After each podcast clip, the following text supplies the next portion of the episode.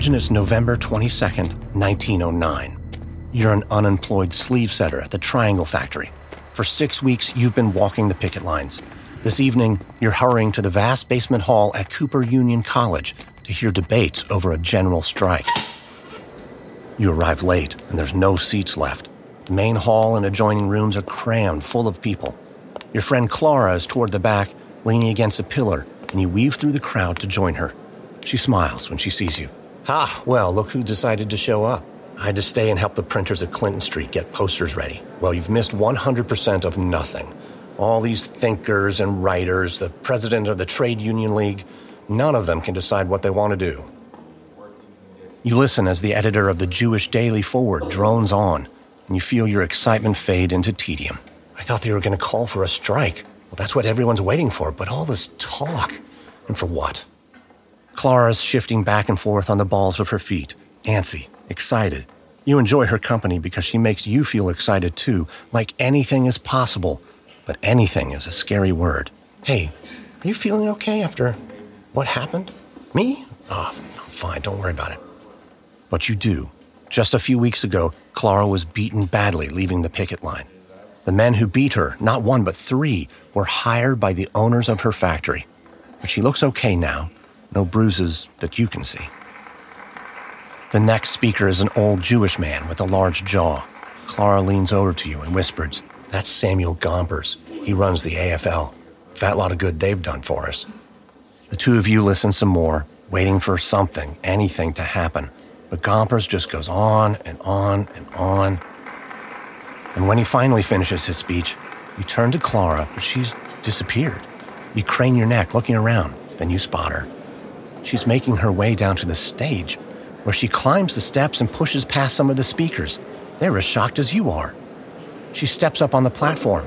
There's a determined look on her face as she begins to speak in a loud and clear voice. "I'd like to say a few words."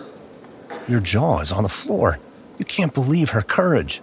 "I've listened to all the speakers tonight. And frankly, I don't have the patience for any more talk.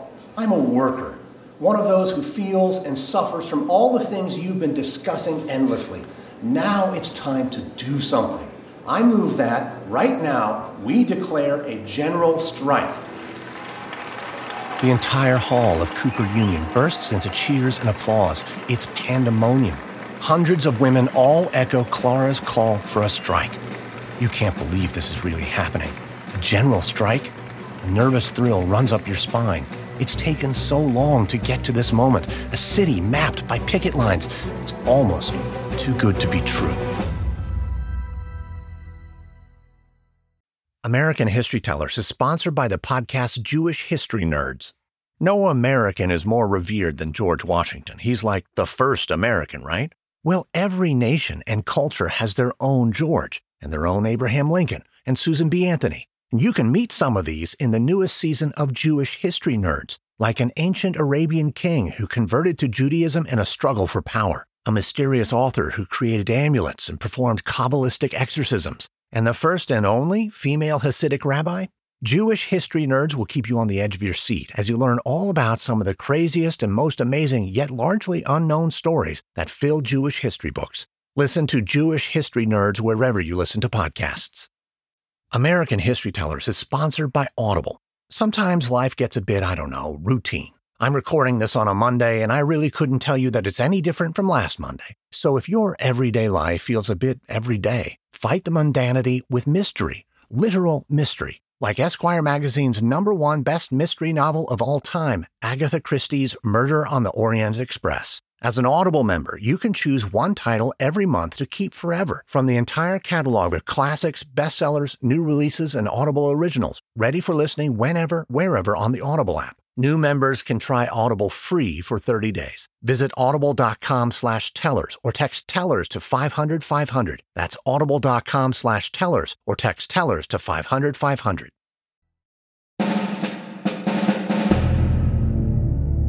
From Wondery, I'm Lindsey Graham, and this is American History Tellers. Our history, your story.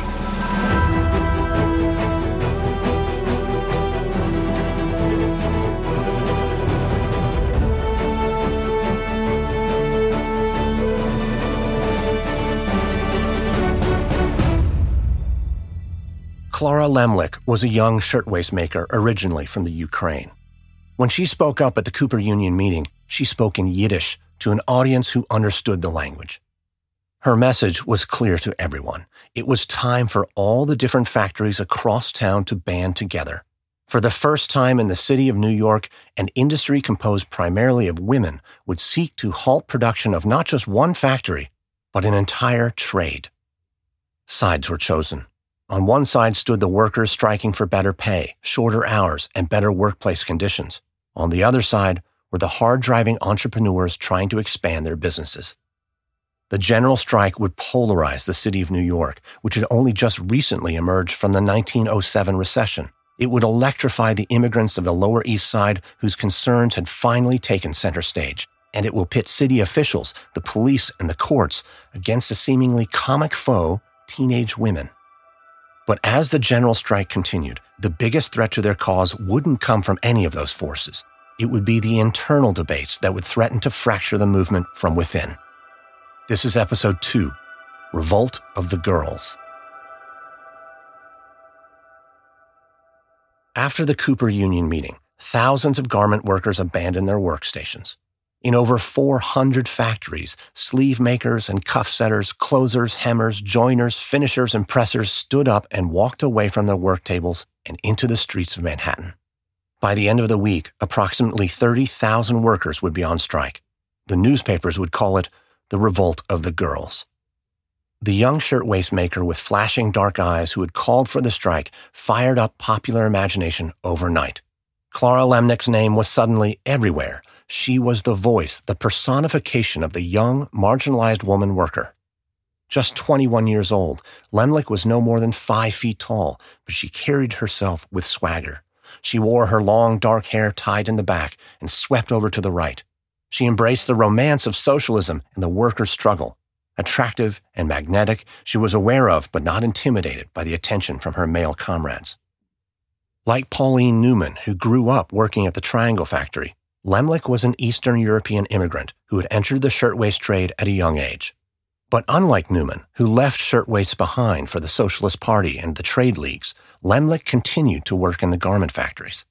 She became good at draping, taking the ideas of a blouse designer and translating them into fitted garments trimmed and molded on a tailor's dummy. It was a difficult and relatively well-paid position in the shirtwaist hierarchy. Lemlich was also an inquisitive woman, which led her to explore the city's free libraries, even after an 11-hour shift. Her curiosity also led her to a transformational late-night walk with a male garment cutter from her factory. She later recalled, "We walked 40 blocks, and he gave me my first lesson in Marxism. He started with a bottle of milk, how it was made, and who made the money from it through every stage of its production. Not only did the boss take the profits, but not a drop of milk did you drink unless he allowed you to." It's funny, you know, because I'd been saying things like that to the girls before, but now I understood it better, and I began to use the example more often, only with shirtwaists. The constant turnover of the industry allowed Lemlich to keep a low profile. Her skill at draping allowed her to jump from job to job. In 3 years, she worked in 3 different blouse shops, stirring up small strikes in every one. By November of 1909, Lemlich had grown into a full-blown agitator and became an officer of Local 25, the Shirtwaist Makers Union in Manhattan. When she stepped onto the stage at Cooper Union, the sheer force of her personality exploded and electrified the crowd. And it helped detonate a walkout the likes of which the city had never seen.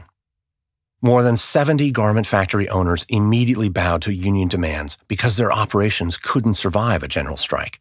They even agreed to a closed shop of strictly union employees. They gave workers a 52-hour work week and a 20% pay increase. But there were over 400 shops across the city of New York, and most of the owners of those steadfastly refused to capitulate. Among them were the Triangle owners Max Blank and Isaac Harris, who sent letters out to their fellow shirtwaist manufacturers.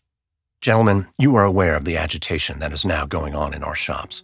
Our satisfied workers are being molested and interfered with, and the so-called union is now preparing to call a general strike. In order to prevent this irresponsible union from gaining the upper hand, let us know as soon as you possibly can if you would be willing to form and join an Employers Mutual Protection Association." The letter worked. More than 100 factory owners quickly convened at the palatial Hoffman House Hotel, where Blank and Harris were about to lay out the plan for the fight to come. It came down to this. There would be no surrender to the unions. The manufacturers would do everything in their power to break the strike, and they could lean on the city authorities when they needed extra muscle. This was the birth of the Allied Waist and Dress Manufacturers Association. Job one of this association was to weaken the strikers' position. At Triangle, the owners posted newspaper ads for replacement workers, and soon enough the factory was up and running again, although at a reduced capacity. During these early weeks of December, replacement workers brushed past striking women who tried to convince them not to take their seats upstairs, but to join the cause instead. The replacement workers, or scabs as the strikers called them, insisted they were desperate for work and willing to accept the same poor conditions the strikers rejected. For them, the strike was an opportunity. Rumors swirled that Italians, the newest of the European immigrants, were more likely to be scabs. Black and African American women, all but barred from the industry entirely, felt they owed the strikers nothing and were also eager to finally join the workforce. But even then, shirtwaist strikers did not think of scabs as enemies. Mary Dreyer and the Women's Trade Union League drew up rules for the picketers, and those rules specifically barred shouting at or touching the strikebreakers. Even the word scab was never to be used. A striker was advised to wear her best clothes on the line, to be polite and proper, and above all, not to intimidate. The league did not want to incite violence of any kind. Away from the picket lines, Clara Lemlich spent weeks at meeting halls all over the Lower East Side, giving speeches to raise money and awareness. She sold newspapers on street corners. She exhorted anyone within earshot to join the cause. With thousands of unemployed workers forming hundreds of different pickets, Lemlich realized communication across the different work sites was absolutely essential. Clinton Street Hall, the headquarters of Local 25, became a round-the-clock meeting hub. Sarah Comstock, writing for Collier's magazine, described the scene. Here, union strikers have poured in to compare grievances and hearten one another. They have toiled day and night, endeavoring to bring order out of chaos. Blackboard bulletins keep the workers informed of shops settled where they might find work again. Through the clamoring, old bearded men pass the days with their baskets of pretzels and apples. A penny or two will buy such a lunch. Additionally, recent graduates from elite women's colleges like Smith and Wellesley also arrived at Clinton Hall and joined the picket lines. Though they didn't have to work, they understood that the strike was not only a workers' cause, but a woman's cause. One woman, Violet Pike, a recent graduate of Vassar College, didn't just carry protest signs on the street. She also stepped into the city court system, paying the fines of the strikers who'd been arrested. Since Mary Dreyer's arrest on a Triangle picket line 1 month earlier, animosities against the striking workers had died down. But after the general strike was declared, hired strikebreakers were once again disrupting the pickets and assaulting strikers. And, once again, New York police were taking the side of the factory owners all across the city. Officers arrested and locked up women for trumped-up charges like disturbing the peace and harassment of working girls. And in the magistrates' courts, things were no better. Manhattan's women workers, though striking peacefully in their best clothes, had suddenly become public enemy number one.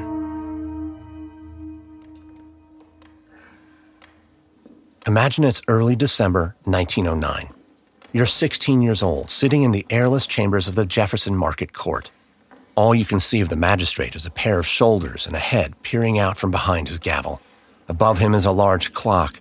You can feel it every time it ticks. The magistrate's voice thunders from high above the bench.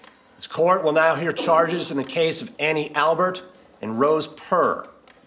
This morning you took your place on the picket line with a dozen other co-workers and your friend Rose. You draped a sash over your shoulder and sang some songs and stomped your feet to keep warm. But at 7 o'clock, the scabs arrived in a limousine. You tried to hand one of them a newspaper, but instead she attacked you and knocked you to the ground. Before you could even stand up, you were arrested. When Rose tried to help, she was arrested too. So now, after waiting all day in a tiny, horrible-smelling holding cell underneath the courthouse, you finally understand what is happening. We'll now hear the first witness. An Italian man you've never seen before testifies that he saw you and Rose both attack a worker. Next up is a foreman from the bijou factory who testifies to the same thing, though neither you nor Rose has ever worked for him. And before you can even speak, the magistrate gives his verdict. The court finds both defendants guilty of assault. You feel sick to your stomach, but Rose pats your arm reassuringly. It's okay. It's all part of the process. At our union meeting, they told me this is how it would be. They fine us, then we pay up. That's when a young woman in the gallery stands up. She's Miss Pike, one of the college students. She's only a few years older, yet she carries herself with such authority. Your Honor, I'm here to pay the bail for these two women. But the magistrate shakes his head. No, I don't believe so. When charitable women simply appear with bail, it weakens the decisions reached here. Your strikers are clogging up my court, and I will not have it. But what would you have these women do, Your Honor? Young women, your strike is an offense against God. I'm committing you to the workhouse. I believe that will give you time to think over this and other matters. Your Honor, is there any way this sentence can be reduced? It cannot. Rose Purr and Annie Albert are sentenced to 5 days hard labor at Blackwell's Island. As a bailiff hustles you back down to the cells, you turn to Rose, frantic. I thought you said there was a process. But Rose's face has gone pale. All her confidence is gone. You're going to prison. And the prospect completely terrifies you.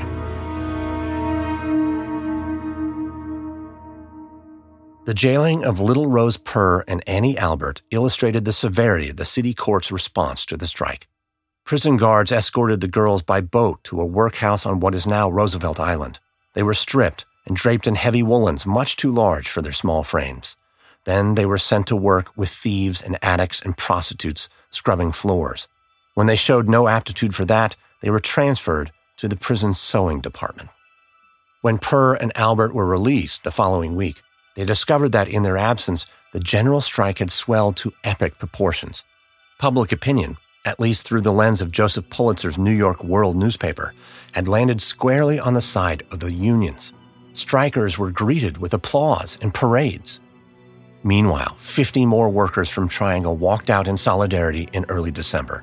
Blank and Harris had to shut the factory down for a day. Progress for workers, it seemed, was marching forward. But progress didn't come free. 30,000 striking workers meant many more mouths to feed, more rents to be paid, and the strike committee was fast running out of funds. That's when an unlikely set of allies appeared on the scene. But with these allies came new problems that would threaten to derail the strike altogether.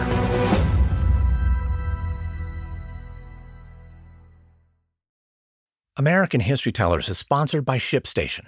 Maybe this has happened to you. You're shopping online, you fill up your cart, then abandon the whole thing when you realize shipping is going to be like 21 days, or worse, that the fees are more than the cost of the product. If you sell online, you can't let this happen to you. It's a fumble at the 1 yard line. But ShipStation can help by integrating, automating, and lowering your costs. ShipStation's rates from USPS, UPS, DHL, and Global Post are up to 89% off. So wherever you sell, Amazon, Walmart, Shopify, and more. With a free trial and fast setup, it's easy to discover why over 130,000 companies have grown their e-commerce businesses with ShipStation. And 98% of the companies that stick with ShipStation for a year become customers for life. Optimize and keep up your momentum for growth with ShipStation. Use promo code TELLERS today at ShipStation.com to sign up for your free 60-day trial. That's ShipStation.com, promo code TELLERS. American History Tellers is sponsored by NetSuite. 2024 is going to be a watershed year for my business. We've hired up, made ambitious plans, and yes, that means new podcasts, but also crossed a point of complexity that's made it more important than ever to know our numbers. Because if you don't know your numbers, you don't know your business. And if you and your business are in a similar position, there might be just three numbers you need to know. 37,000 is the number of businesses which have upgraded to NetSuite by Oracle, the #1 cloud financial system for accounting, inventory, HR, and more. 25 is how many years NetSuite has been helping businesses do more with less, and 1 because your business, like mine, is one of a kind and deserves a customized solution in one efficient system with one source of truth. Everything you need all in one place. And right now, download NetSuite's popular KPI checklist designed to give you consistently excellent performance absolutely free at netsuite.com/tellers. That's netsuite.com/tellers to get your own KPI checklist. netsuite.com/tellers.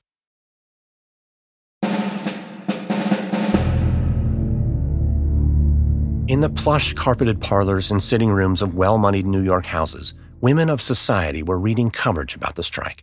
The New York World played up the strikes, calling the winter strike, quote, the Lexington and Bunker Hill of women's revolution for her rights.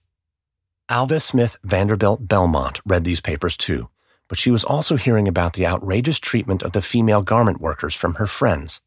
Belmont was a suffragist at heart. She felt these problems could best be solved once women had the right to vote. At age 56, Belmont had led a charmed and tumultuous life. Born to a wealthy plantation owner, Belmont's first husband had been William K. Vanderbilt, the shipping magnate. But she had divorced Vanderbilt for a banker named Belmont. When he died 12 years into their marriage, Alva found herself with the means to freely pursue her own interests at her own pace. And Mrs. Belmont's pace was fast. She quickly fell in step with the working women, spending nights in the Jefferson Market Court posting bail for arrested strikers. She drummed up fundraising events at gilded Park Avenue addresses. Belmont and her Progressive Society matrons even earned a nickname among the Unionists, the Mink Brigade. Using her connections, Belmont announced that she would hold the largest labor meeting yet in support of the shirtwaist strikers at the massive Hippodrome Amphitheater. The monster meeting lived up to its hype. On December 6th, 7,000 people poured through the gate, including strikers, bishops, and suffragettes. But special mention was given to those who did not attend, the politicians of Tammany Hall. Speakers pointed up to the empty seats that had been saved for the mayor, the police commissioner, and other city officials. The Times headline read, "Throng cheers on girl strikers." They also printed a complete list of city officials who had declined Belmont's invitation. From his offices at the Wigwam, Tammany Hall's headquarters on 14th Street, Charles Murphy, the man who really ran New York City, read these headlines too and couldn't help but be distressed. Tammany was on the wrong side of the conversation. But down by Washington Square, Max Blank and Isaac Harris, the owners of the Triangle Factory, were actually heartened. It seemed the Hippodrome meeting had exposed cracks in the strikers' resolve. The New York World reported, "The strikers listened eagerly, gravely, but without enthusiasm to the speakers who had advocated equal suffrage as the key to the labor puzzle, and in the end, rejected the proposition." The newspaper quoted one exasperated female strike leader as saying, "We want something now, not next summer. Men have the right to vote, and it doesn't seem to have helped them. How will a women's vote help women? We would still now be on strike." Blank and Harris took this as a good sign. The factory owners had taken a financial hit from the strike, but they weren't having much trouble finding replacement workers, even if they had to pay them a slightly higher wage. Triangle had even instituted worker-friendly policies during the strike. During lunch, a crank-operated phonograph was hauled out onto the factory floor. There was free tea and oranges and dancing, with prizes given to the workers with the best steps. The Manufacturers Association was holding the line. When the shirtwaist unions offered to negotiate, the association refused them flat out. The owners agreed among themselves it was only a matter of time before the strike effort would crumble. It was now mid-December. Snow was blanketing the city, and the strike fund was almost completely dried up. But around this time, the embattled shirtwaist strikers found help from a very unexpected place, the family of America's greatest capitalist. Anne Morgan was the daughter of the steel magnate J.P. Morgan, who ruled the financial markets and the banks. At 36 years old, Anne was J.P. Morgan's youngest child. She was described as athletic, sharp-witted, and unpredictable. Even with her annual allowance of $20,000 a year, over $550,000 today, she felt a solidarity with the working women marching the picket lines. She shared her thoughts with reporters. "We can't live our lives without doing something to help them. Of course, the consumer must be protected, but 52 hours a week seems little enough to ask." When Morgan got involved with the strikers, it alarmed factory owners. Unlike suffragist Alva Belmont or the Trade Union League's Mary Dreyer, Anne Morgan's name wasn't synonymous with just money, but power. The owners didn't dare tar her name in the press for fear that they would draw the wrath of her father. Morgan used this to her advantage, enlisting the help of other women like herself, women whose fortunes reached well into the millions. In 1903, Anne Morgan helped form a private women's-only club that rivaled the city's all-male Metropolitan and Union clubs. It was named the Colony Club, and its members were a who's who of industry that included four Vanderbilts, four Whitneys, and Mrs. John Jacob Astor. It was at the Colony Club on December 15, 1909, that Anne Morgan held an unusual luncheon. introducing the picket girls of the shirtwaist strike to the Gilded Era's 1%. Imagine it's Friday in December, just around noon. It's been a hectic season for the Colony Club. You've been busy helping plan charity balls and the upcoming Christmas extravaganza. But today, you've sat down to a lunch of salmon and scalloped potatoes with a group of 10 young shirtwaist workers in what must be their best dresses. The girls want you to support their strike. You know how this goes. A marginalized group sings a sad song, and then you open your purse. But you're inclined to do it, because their working conditions do sound horrific. At the dining table next to you, a girl named Clara has been staring at her place setting for nearly a full minute, looking confused. Finally, she turns to you and asks, "Excuse me, what is the extra fork for?" "It's for your entree. The fork you're holding was for the service plate." "Well, I knew it was one or the other. I had a 50-50 shot." You recognize her as one of the strike leaders, though she doesn't look any older than your 17-year-old daughter. "Clara, have you given any thought to college? There are a number of women's institutions I'm sure would be happy to receive you." "I've been saving up for medical school, actually." "Well, that's wonderful. A very serious profession. Though it doesn't matter much now. My savings are mostly used up. Still have to pitch in on rent, and I've got no money coming in." "But shouldn't your union help pay those expenses while you're on strike?" "They do. But they're some worse off than me. A lot of these girls don't have an extra dime to their name, much less any saved up. Times are tough for everyone. You should go down to the shops yourself. Triangle, Leeserson's, Worcester. You should see what the conditions are like with your own eyes." "I'm not sure they would let me in. You get further inside than I would." "Clara, tell me, what will you do once this strike is over?"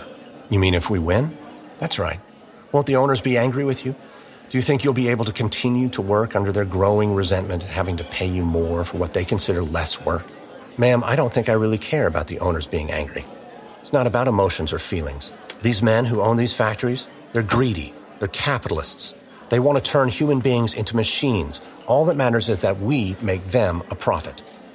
You're taken aback, but she's not insulting you. Her eyes are large and dark and earnest. "That's a fine point, but wealth alone is not an evil thing. And there will always be one person whose job it is to tell another person what to do." "Yes, ma'am, that's probably right." The luncheon comes to an end, and the girls all file outside. You're about to leave too when a friend of yours approaches. She's effusive as she tells you about her conversation with another shirtwaist worker. "I think it's all so brave what these girls are doing. I know this money will help them, and they're going to need all the help they can get." You nod and smile. Yes, it's all very nice, but you know, they're just a bunch of socialists." Thanks to Anne Morgan, the Colony Club luncheon was attended by 150 of the richest women in New York. The publicity it generated up and down Park Avenue helped raise thousands of dollars. Pro-strike sentiment was at its peak, and money was coming in from everywhere. But whose strike was it? Was it a fight for the cause of labor, for the tenets of socialism? Or was it a fight for women's voting rights? Local 25 and the Women's Trade League Union happily accepted the donations that were pouring in with no strings attached. But some leaders worried about the direction of the labor movement. Teresa Malkiel was a city organizer with deep roots in the American Socialist Party. She helped found the New York Call, the socialist newspaper that breathlessly covered the general strike. Like Clara Lemlich and many other labor leaders, the 35-year-old Malkiel's politics were rooted in the life of the factory floor and the philosophy of Russian thinkers. On December 21st, Society women staged a motor parade. 15 chauffeur-driven limousines cruised down Fifth Avenue and through the Lower East Side. Pro-strike banners were stretched across the sides of their vehicles. Malkiel winced at the sight of the strikers' sentiments plastered on limousines. She found it humiliating for the labor movement. She was sick of the publicity stunts and was eager to get down to the heart of the issue, pushing worker demands in negotiations with factory owners. She knew that to make progress, workers needed real leverage, and to get real leverage, the entire garment industry had to unionize. All factories would need to be closed shops. She felt this was the only effective way to strengthen workers' position in future negotiations. By Christmas of 1909, the strikers and their newfound support had dampened the Allied Manufacturers Association's plans for a swift collapse. Max Blank and Isaac Harris's consortium had paid off the cops, used the courts to their advantage, and engaged professional agitators. But they hadn't counted on how the media would make them appear. The image of young women in sashes standing up for better pay and recognition proved too great an adversary. Triangle and the association's other 100 factories admitted defeat. They've been slowly choked to death by bad publicity and slowed production lines. And so finally, they moved to negotiate. The news echoed joyously from Union Hall to Union Hall across the east side of Manhattan. But the unions, now assured of their place at the table, couldn't agree on what specifically they should demand. On January 2, 1910, a blizzard wrapped Carnegie Hall in a layer of thick, wet snow. Inside, the scene was humid and chaotic. Women's suffrage, working conditions, and a fully unionized industry were the topics of the night, and the debates were fierce and often combative. Clara Lemlich was there, helping Teresa Malkiel unfurl the Socialist Women's Committee banner. Even Rose Purr climbed up on stage to tell the hundreds of people in the auditorium about her 5 days in the workhouse. Attorney Morris Hillquit followed, and he tore into the city's corrupt, partisan judicial system. Another lawyer rebutted Hillquit, arguing that the judiciary was not corrupt, that lawmakers were not inherently antagonistic towards the working class. The audience responded to this opinion coldly. But Leonora O'Reilly, a 40-year-old veteran of organizing and trade unions, took up the baton from Hillquit and raged against a corrupt judiciary. The strike, O'Reilly shouted, was the best thing to happen to the workers of this city. After just 6 weeks, they were more united than they had been after years of preaching and sermonizing. She assured the crowd that the system was rigged against them, that their success now hinged on aggressive tactics and solidarity along socialist principles. The audience cheered, but this feeling of solidarity would not last. The following day, horrified at the revolutionary turn the proceedings at Carnegie Hall had taken, Anne Morgan withdrew her support from the strike. Samuel Gompers of the AFL was beside himself. Moderate measures, he argued, would be the most successful. Socialism had no place in his American labor movement. The unions found themselves in a new, confusing position. They were finally winners. The general strike had worked, but it would be meaningless if they couldn't agree on their final terms. It was clear with the dawning of the new year that the labor movement so carefully stitched together could, at any moment, be ripped apart.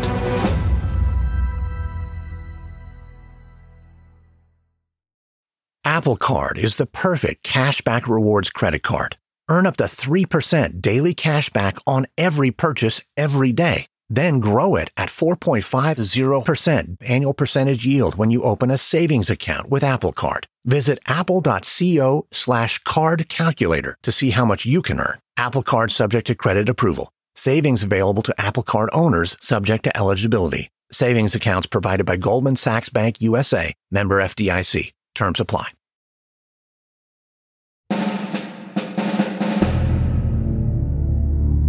By February 1910, the Triangle Factory and its Allied Waist and Dress Manufacturers Association suggested a compromise with the workers.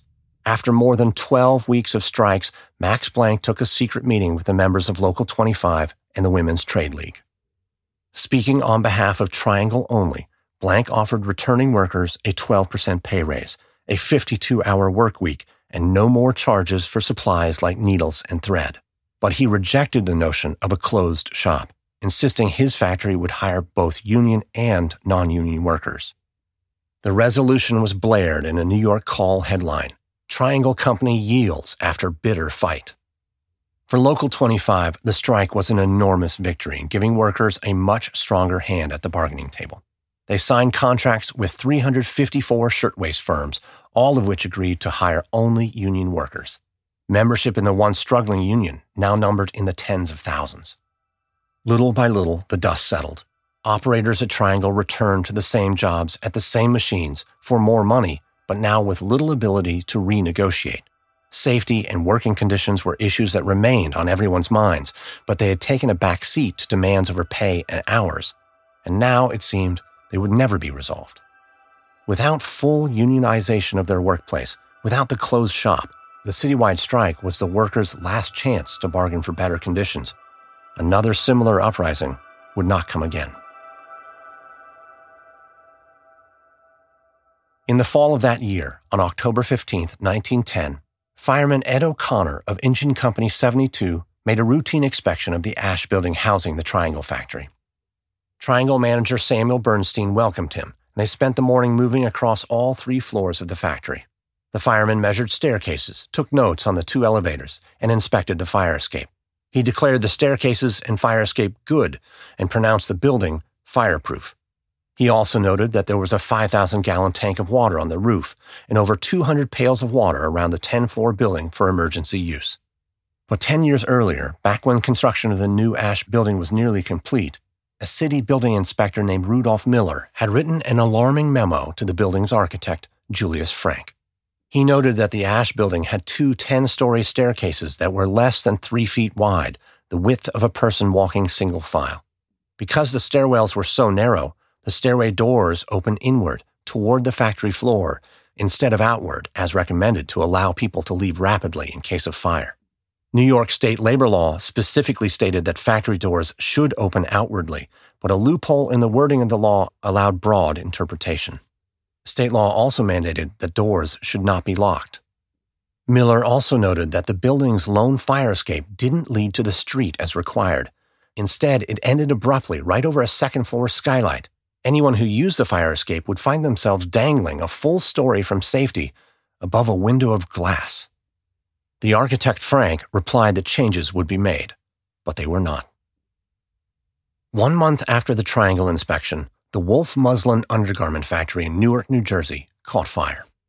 26 workers, most of them women, were trapped on the 4th floor of the building and killed in the blaze. In a newspaper article, New York City Fire Chief Edward Crocker noted that, had the fire broken out in Manhattan during working hours, it would be accompanied by a terrible loss of life. The observation alarmed the International Ladies' Garment Workers Union. The organization was now determined to make improved safety conditions their next demand. By March 1911, a joint committee of union and city workers conducted a survey of New York City buildings for fire safety. They found 99% of the buildings unsafe. A fire sprinkler system, already common in New England mills, was not required by law, and neither were fire drills. A fire prevention expert named Peter McKeon had inspected the Triangle factory as well. Among his findings, the doors to the stairwells were kept locked during business hours. Keys tied to scraps of cloth were kept by the floor manager. When McKeon asked why, he was told the locks were in place because it was difficult to keep track of so many girls. McKeon also recommended a safety expert named H.F.J. Porter to help lead the Triangle factory and practice fire drills. Porter wrote a letter to the Triangle owners asking to meet with the employees, but he never heard back. He should not have been surprised. It seems that few factory owners took his recommendations seriously. Later, he would recall, "There are only 2 or 3 factories in the city where fire drills are in use. In some of them where I've installed the system myself, the owners have discontinued it. One man whom I advised to install a fire drill replied to me, 'Let them burn. There are a lot of cattle anyway.'"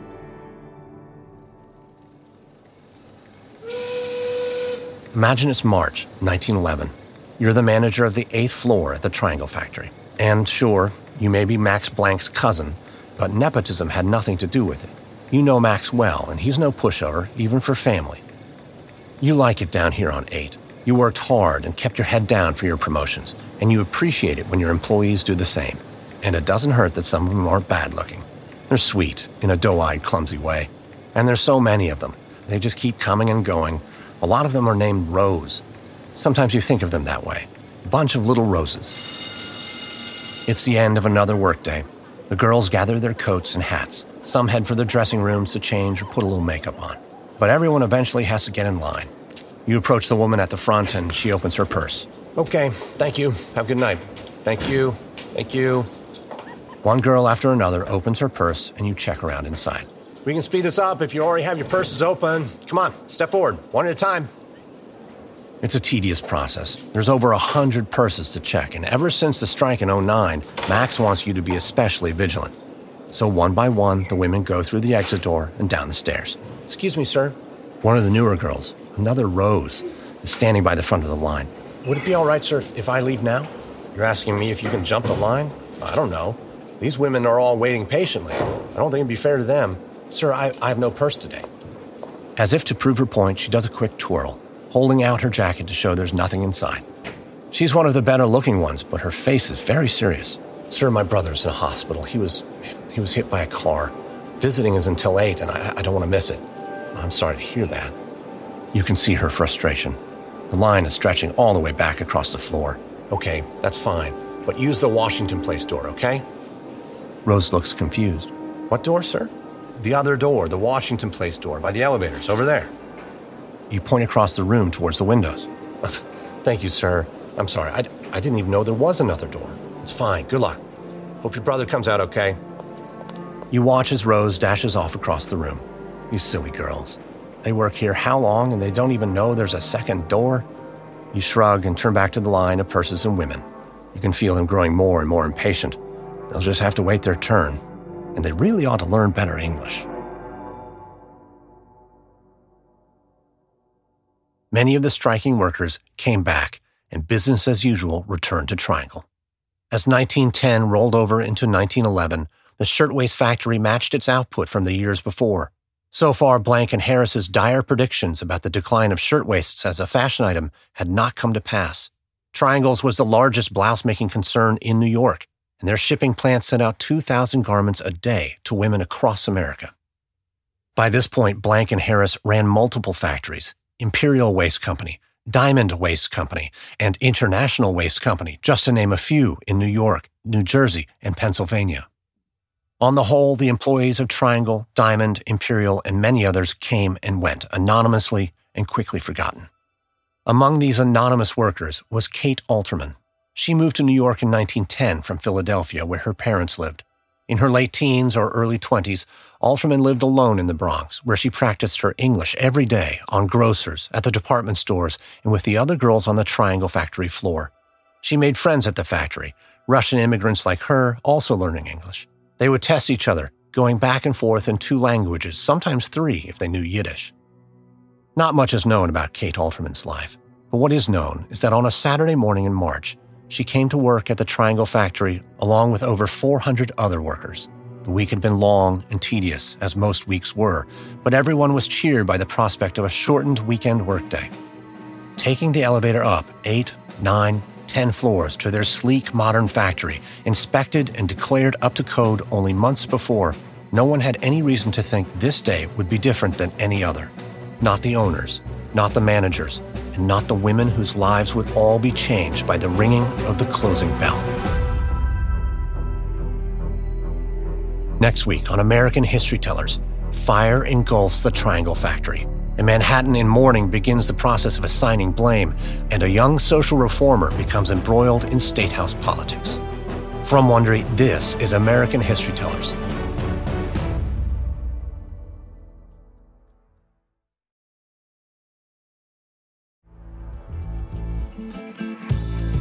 American History Tellers is hosted, edited, and produced by me, Lindsey Graham, for Airship. Sound design by Derek Behrens. This episode is written by George Ducker, edited by Karen Lowe, edited and produced by Jenny Lauer-Beckman. Our executive producer is Marshall Louis, created by Hernan Lopez for Wondery.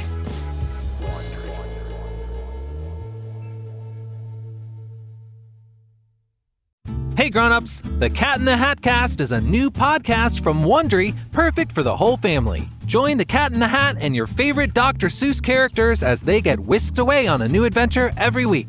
Fish dreams of creating his very own polite and quiet podcast. That is, until he gets a surprise visit to his Fishbowl podcast studio from the Cat in the Hat himself, and it becomes very clear that the cat has other plans for the podcast. And those plans are the opposite of quiet. Sing along to new favorite songs, try your luck at Titanic tongue twisters, have some fun with wondrous wordplay, and most importantly, bring your family along for all of the adventures in the Cat in the Hat Cast. Follow the Cat in the Hat Cast on the Wondery app or wherever you get your podcasts. You can listen to the Cat in the Hat Cast early and ad-free on Wondery Plus. Join Wondery Plus in the Wondery app or on Wondery Kids Plus on Apple Podcasts today.